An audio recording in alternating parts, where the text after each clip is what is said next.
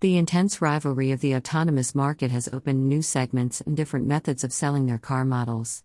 One of the segments, Cruise, owned by GM, is moving forward into ride-sharing.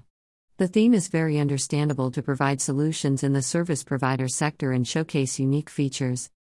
One of the ways opted by Cruise is providing enough space for a four-seater person, fully autonomous features with sliding doors and push button with unique code to type in to open and close the doors of the Cruise car. The ride-sharing vehicle also provides conformity about safe traveling at the night or even in bad weather such as dark mist or fog.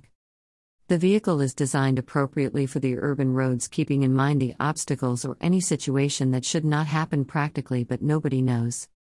The unique difference from other taxicabs is with no driving space and provide ample area for passengers to test an electric autonomous vehicle. The technology is advanced with a unique solution. However, if any unfortunate event happened on the road, who will take the blame? As there is no driver, who is supposed to be the person to handle the formalities for any unfortunate incident? There is no traditional steering wheel, pedals, or traditional dashboard, which is something to look forward to being accepted among the crowd. Also, is it possible for long distances where there is a large kilometer or a huge range of distance that needs to be covered? In my opinion, the Cruise is a worth-waiting vehicle that needs to be displayed on the road for passenger utilization and definitely with ample space for passengers to travel with their luggage.